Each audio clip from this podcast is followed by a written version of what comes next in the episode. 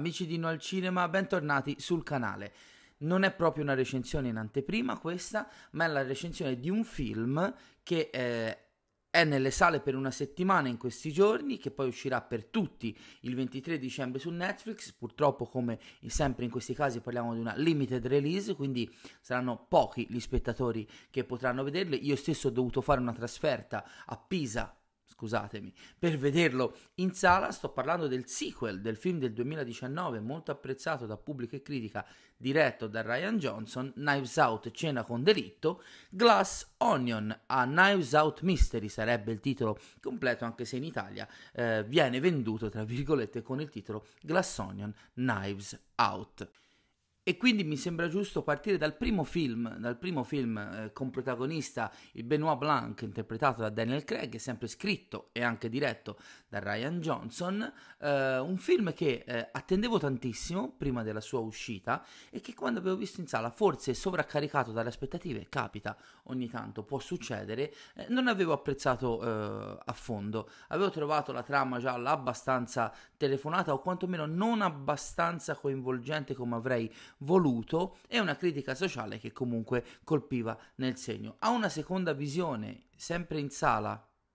Dio, sempre a Pisa, eh, allora vabbè, la costante negativa della, del video di oggi, eh, ricordo di averlo apprezzato molto molto di più. Um, tolto diciamo il velo delle mie aspettative, avevo trovato un film molto compatto, molto intelligente, scritto in maniera assolutamente chirurgica, forse quasi troppo, forse sta lì un po' il problema del primo film e a una terza visione ancora in, sa- in casa me ne sono innamorato ancora di più. Un grande cast, una eh, famiglia alto borghese, quasi aristocratica, mi verrebbe da dire, eh, presa come microcosmo rappresentante di tutte le ipocrisie, i vizi e le poche virtù eh, dell'America contemporanea che colpiva nel segno, grazie anche appunto a delle interpretazioni fantastiche di tutti i protagonisti.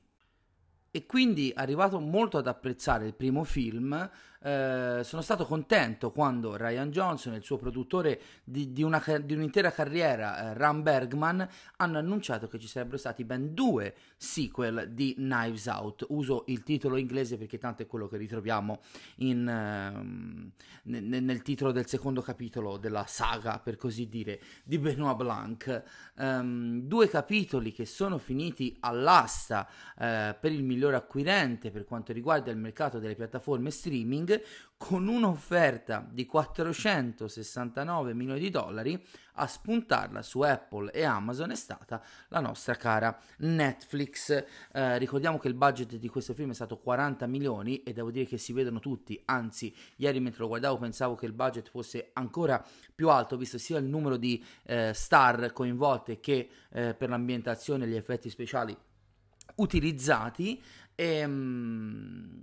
l'idea mi ha da subito affascinato perché vista diciamo la natura agata cristiana del primo film mi sono immaginato Benoit Blanc declinato in diverse situazioni narrative e assolutamente si può parlare di diversa situazione narrativa per questo sequel Glass Onion perché se il primo film aveva un'impostazione molto classica anche molto eh, limitata da un punto di vista spazio-temporale perché trovavamo comunque la casa dove mh, mm, veniva rin- eh, ritrovato il cadavere e da lì poco ci muovevamo se non nei dintorni nella cittadina americana dove si svolgeva il film. Nel secondo capitolo di Knives Out si rilancia e si usa uno stilema che in Agatha Christie spesso si ritrova e anzi spesso si ritrova nelle sue storie più famose, ovvero il viaggio esotico. Le trame più famose di Agatha Christie sono quelle che si svolgono su una crociera sul Nilo, su un treno in viaggio e poi bloccato nella neve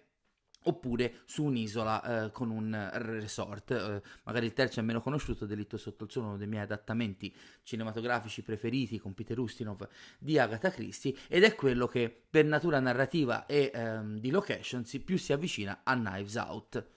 A questo punto è doveroso un accenno a quella che è la trama a grandi linee del film. Ricordo che non farò spoiler, visto che il film per il grande pubblico, per tutti, uscirà il 23 dicembre su Netflix. Benoit Blanc, il detective interpretato appunto da Daniel Craig, riceve uno strano invito per raggiungere l'isola di proprietà di un grande miliardario a largo della Grecia. Eh, arrivato sul posto, viaggerà su uno yacht fino appunto all'isolotto in questione con altri personaggi collegati legati alla vita privata e professionale di questo miliardario che ha inscenato un weekend con la scena con delitto in cui lui dovrebbe essere la vittima. Naturalmente si tratta tutto di un gioco, ma Ovviamente le cose non andranno secondo i piani. L'isola in questione è un, un'oasi di ipertecnologia, visto che eh, il personaggio interpretato da Edward Norton è a capo di una grandissima multinazionale innovatrice in quasi tutti i settori in cui è coinvolta e appunto la tecnologia potrebbe essere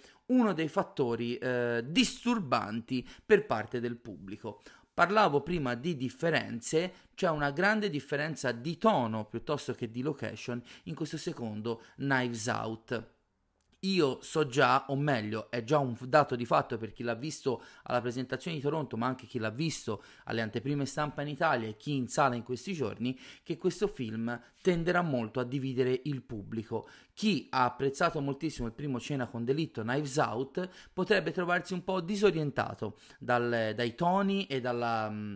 dalla situazione narrativa presentata in questo secondo capitolo. Dimenticatevi la grande casa nobiliare, dimenticatevi eh, le atmosfere eh, molto realistiche, molto terra-terra, mi viene da dire, del primo film. Qui si preme sull'acceleratore. Eh, intanto ci vuole un grande sforzo di immaginazione, di sospensione di incredulità. Molte delle cose che succedono nel film sono decisamente sopra le righe e la tecnologia fa da sfondo creando una sorta di mini utopia sull'isola ehm, location principale del film che potrebbe far storcere il naso ai più puristi, a quelli che avevano molto apprezzato l'impostazione narrativa classica appunto all'Agatha Christie del primo film. La trama all'Agatha Christie c'è e devo dire, visto che eh, voglio fare un accenno a quello che per me è il più grande punto di forza di questo sequel che sarò impopolare, lo so già, per me è molto più divertente, molto più eh, coinvolgente e interessante del primo capitolo in tutte le sue differenze.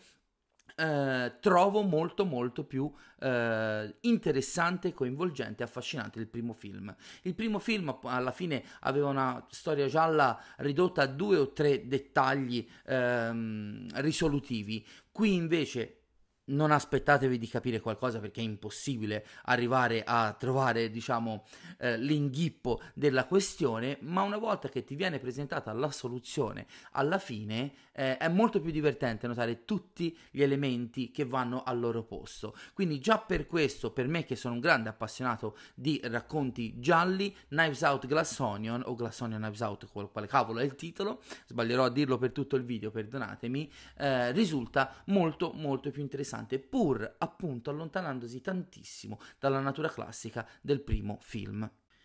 Ma la miglior riuscita, almeno dal mio punto di vista, della trama gialla di Glass Onion non è l'unico punto di forza della scrittura di Ryan Johnson quando arriviamo a parlare di questo sequel. Se nel primo film il regista sceneggiatore si limitava, per così dire, a prendere questa famiglia aristocratica americana per eh, utilizzarla come critica a quella parte di società eh, anche a sfavore di altri ceti sociali come quello rappresentato nel film dal personaggio di Ana De Armas, a questo, a questo giro in Glass Onion rilancia su tutta la linea e attraverso le professionalità eh, dei vari personaggi protagonisti ehm, crea una vera e propria cartina tornasole di tutte le ipocrisie della società occidentale contemporanea. Ce n'è veramente per tutti, dal grande magnate industriale al politico senza scrupoli, allo scienziato con problemi morali, fino all'influencer e alla modella caduta in disgrazia. Eh, Johnson non si siede sugli allori, come dicevo in precedenza, decide di eh, fare qualcosa di fortemente diverso, soprattutto nei toni eh, rispetto al primo film, che aveva già una comicità intrinseca, una sorta di mh, ironia grottesca che lo caratterizzava, che qui però veramente eh, aumenta all'ennesima potenza. E credo che sia questo l'elemento che spiazzerà molti e che vi invito un attimino a riflettere perché è una scelta ponderatissima, quella di Ryan Johnson, di creare qualcosa di molto sopra le righe, di molto più grottesco e anche di più assurdo, per così dire, in questo sequel, cosa che per molti non andrà bene perché non ritroveranno le atmosfere del primo film, ma che dal mio, mio punto di vista è una scelta azzeccata per non ripetere una ricetta, una formula che aveva funzionato benissimo nel primo film e che rischiava di essere un tantino ripetitiva. Quindi, eh, grazie al viaggio esotico, alla location particolare, all'utilizzo di una tecnologia molto sfrontato, molto anche eccessivo, quasi viene da dire fantascientifico nella location principale del film, grazie anche al tono che si decide di utilizzare, Johnson eh, riesce a non annoiare, a non riproporre una, una situazione eh, troppo simile al primo capitolo.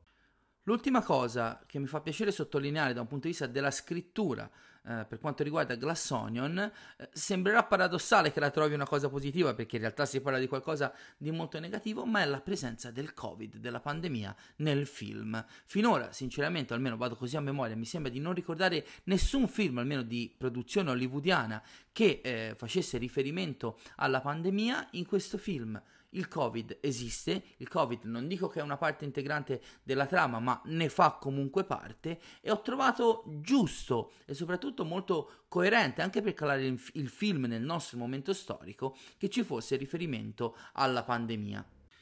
Abbiamo parlato di un film con toni molto sopra le righe,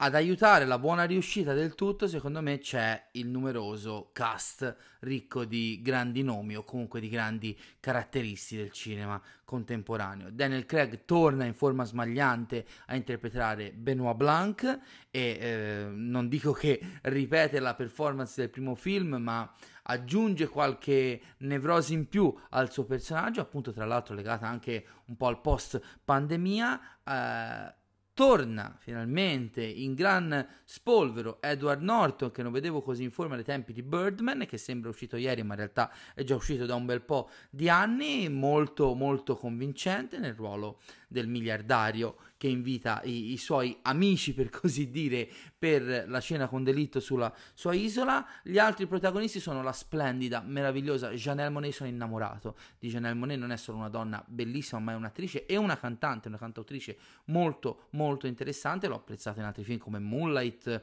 in Hidden Figures, Il diritto di contare, si intitolava il film sulle donne nere della NASA che avevo molto molto apprezzato, Kate Hudson che sembra vivere una seconda giovinezza sia professionalmente che umanamente perché di una eh, bellezza e di un fascino incredibile sullo schermo, Dave Bautista che interpreta questo influencer eh, decisamente poco credibile in quanto nerd ma eh, assolutamente divertente, Jessica Henwick che come ho scritto chi mi segue sui social sa è probabilmente l'unica cosa buona uscita da Iron Fist, la serie dei Marvel Studios uscita per Netflix qualche anno fa, Catherine Hahn, la nostra Agatha All the Way di eh, WandaVision, in realtà grande comica attiva da molti molti anni, Madeline Klein che è una giovane attrice che non conoscevo assolutamente, eh, mi si dice eh, star di diverse serie tv eh, in cui dimostra un bel talento e devo dire che in effetti è una bella scoperta del film, e Leslie Odom Jr. che sta continuando diciamo la sua carriera da attore dopo i successi ottenuti con il musical Hamilton a Broadway. Sono tutti assolutamente bravissimi. Ci sono due o tre camei nel film molto, eh, molto divertenti, due anche un po' commoventi. Sono usciti, non ve li dico perché anche se sono usciti sulla stampa ho detto che non faccio spoiler magari chi non sa vorrà rimanere un po' sorpreso. Fatto sta che questo film segna anche l'ultima apparizione di due leggende, una dello schermo e una diciamo di ambito musicale. In conclusione, Glass Onion Knives Out eh, credo sia tutto quello che un sequel dovrebbe essere, ovvero un film che pur facendo forza dei, mh, mm, degli aspetti migliori del primo capitolo non ne ripete pedissequamente la forma e la struttura, anche i toni, come in questo caso. Dal mio punto di vista ehm, è un sequel che sotto molti aspetti ho trovato migliore del primo film e so che finirò l'agonia per queste affermazioni. Vedo già tutti i puristi del primo film che mi dicono com'è possibile? Per me è un sequel migliore dell'originale, un grande cast, un regista che sembra avere una confidenza forse anche un po' eccessiva, ma assolutamente consapevole di quello che vuole raccontare ed è anche del punto del momento della carriera che ha raggiunto E, um, il film esce il 23 dicembre su Netflix, sarà un po' il titolone di Natale per tutti gli spettatori della piattaforma. Fatemi sapere appena vedrete il film nei commenti se vi è piaciuto e l'invito poi è sempre il solito di condividere in al cinema con i vostri migliori nemici e i vostri peggiori amici, di seguire i canali social del canale su Facebook e su Instagram Inno al Cinema, il mio profilo Instagram personale Michelino85, la programmazione del canale viene annunciata appunto tramite social, ci vediamo alla prossima su Inno al Cinema. Un'ultima piccola cosa, fate vedere questo film a Kenneth Branagh, così magari impara a raccontare una storia gialla.